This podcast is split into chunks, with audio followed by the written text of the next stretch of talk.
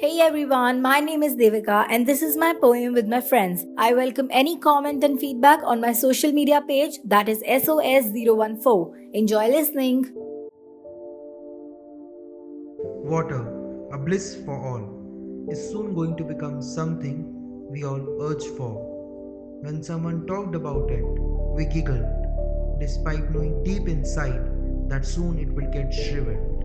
To fulfill our desires, we always fail to admire, admire the natural gift of Mother Earth, and run behind the material which in no time are tagged as dirt.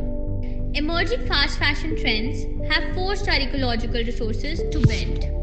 Bend in a direction from which their revival is difficult and tough. Imagine how our Mother Earth will look, all rough.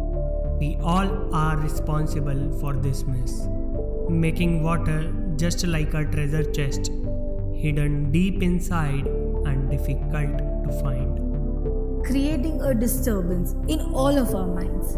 Let's just stop our precious resources from paying the price and start choosing wise. Before our resources starts on graving, it's time for us to start on saving.